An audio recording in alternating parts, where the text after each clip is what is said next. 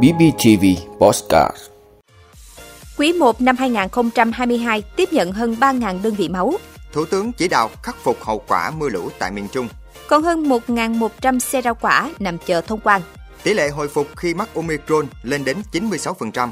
CDC Mỹ công bố nghiên cứu ủng hộ tiêm vaccine COVID-19. Cuba trình WHO phê duyệt vaccine ngừa COVID-19. Đó là những thông tin sẽ có trong 5 phút trưa nay ngày 3 tháng 4 của BBTV. Mời quý vị cùng theo dõi. Thưa quý vị, mặc dù ảnh hưởng của dịch Covid-19 nhưng 3 tháng đầu năm 2022, Ban chỉ đạo vận động hiến máu tình nguyện các cấp đã triển khai hiệu quả nhiều đợt hiến máu tình nguyện. Từ đầu năm đến nay, Ban chỉ đạo vận động hiến máu tình nguyện các cấp trên địa bàn tỉnh Bình Phước đã phối hợp với Trung tâm truyền máu bệnh viện Chợ Rẫy thành phố Hồ Chí Minh triển khai tổ chức 9 đợt tiếp nhận hiến máu tình nguyện. Các đợt tổ chức hiến máu tình nguyện đã thu hút đông đảo các tầng lớp nhân dân tham gia hiến máu cứu người. Công tác triển khai hiến máu được các đơn vị tổ chức chặt chẽ, đảm bảo an toàn phòng chống dịch bệnh theo quy định.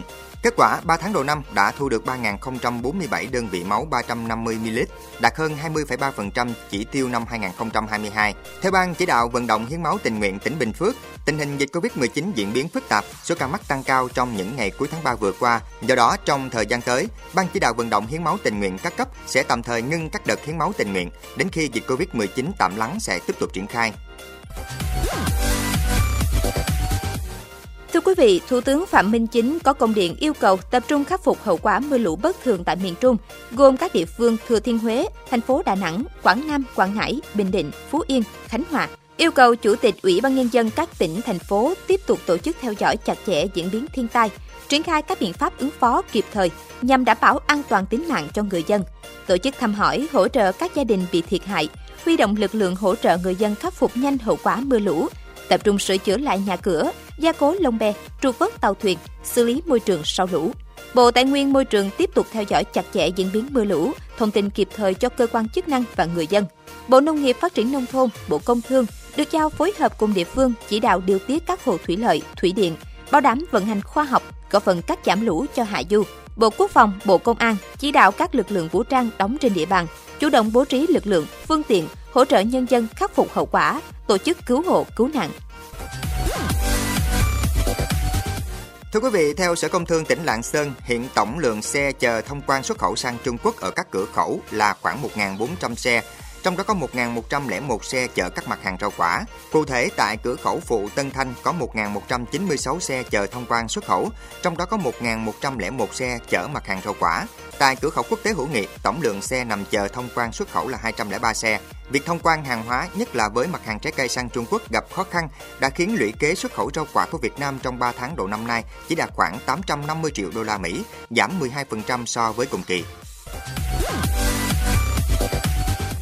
Thưa quý vị, Bệnh viện Bệnh nhiệt đới Trung ương cho biết tỷ lệ hồi phục thông thường ở bệnh nhân COVID-19 trước đây là 80%, nhưng ở nhóm mắc chủng Omicron đã tiêm đủ vaccine lên đến 96%. Tỷ lệ gặp di chứng hậu COVID-19 hoặc trầm trọng hơn là tử vong thấp hơn hẳn trước đây. Các di chứng hậu COVID-19 hay gặp là sơ phổi, mệt mỏi, tức ngực, hụt hơi, ho, mất ngủ, rụng tóc, chóng mặt, đau đầu, trầm cảm và lo âu, u tai, đau họng, loạn cảm họng, mất mùi, buồn nôn, tiêu chảy, đau bụng, chán ăn. Tuy nhiên, các bác sĩ khuyến cáo cần phân biệt giữa hai giai đoạn diễn tiến của bệnh, kéo dài đến tuần thứ 12 kể từ khi mắc bệnh và hậu COVID-19 tồn tại sau 12 tuần tính từ khi mắc bệnh.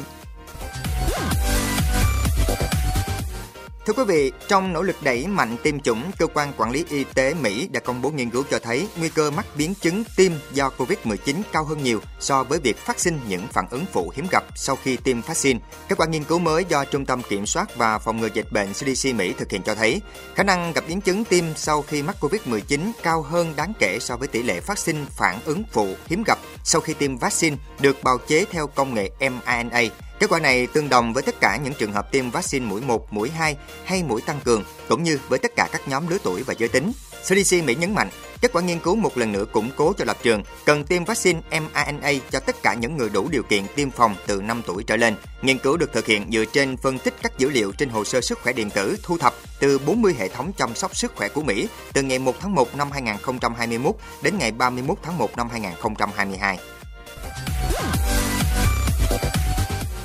Quý vị, Tập đoàn Công nghệ Sinh học và Dược phẩm BioCuba Pharma cho biết, Trung tâm Kỹ thuật Di truyền và Công nghệ Sinh học thuộc tập đoàn này đã chính thức trao đổi với Tổ chức Y tế Thế giới WHO để bắt đầu quy trình đánh giá vaccine Abdala ngừa COVID-19. BioCuba Pharma nhấn mạnh rằng hồ sơ của vaccine Abdala do Cuba nghiên cứu và phát triển đã sẵn sàng để được các chuyên gia xem xét. Tính đến thời điểm hiện tại, hơn 8 triệu người Cuba đã tiêm ngừa vaccine COVID-19 với vaccine Abdala. Vaccine ngừa COVID-19 của Cuba cũng đã được xuất khẩu sang Venezuela, Nicaragua, Iran, Mexico và Việt Nam. Cuba được xem là điểm sáng về vaccine của Mỹ Latin trong bối cảnh khu vực này hiện vẫn đang là tâm điểm của đại dịch COVID-19 trên toàn cầu. Đây là quốc gia Mỹ Latin duy nhất tự sản xuất vaccine ngừa COVID-19. Kể từ khi đại dịch bùng phát tại đảo quốc Caribe này hồi tháng 3 năm 2020, Cuba đã phát triển 5 ứng cử viên vaccine gồm Soberana 01, Soberana 02 và Soberana Plus của Viện Vaccine Finlay và Abdala và Mambisa của CIGB.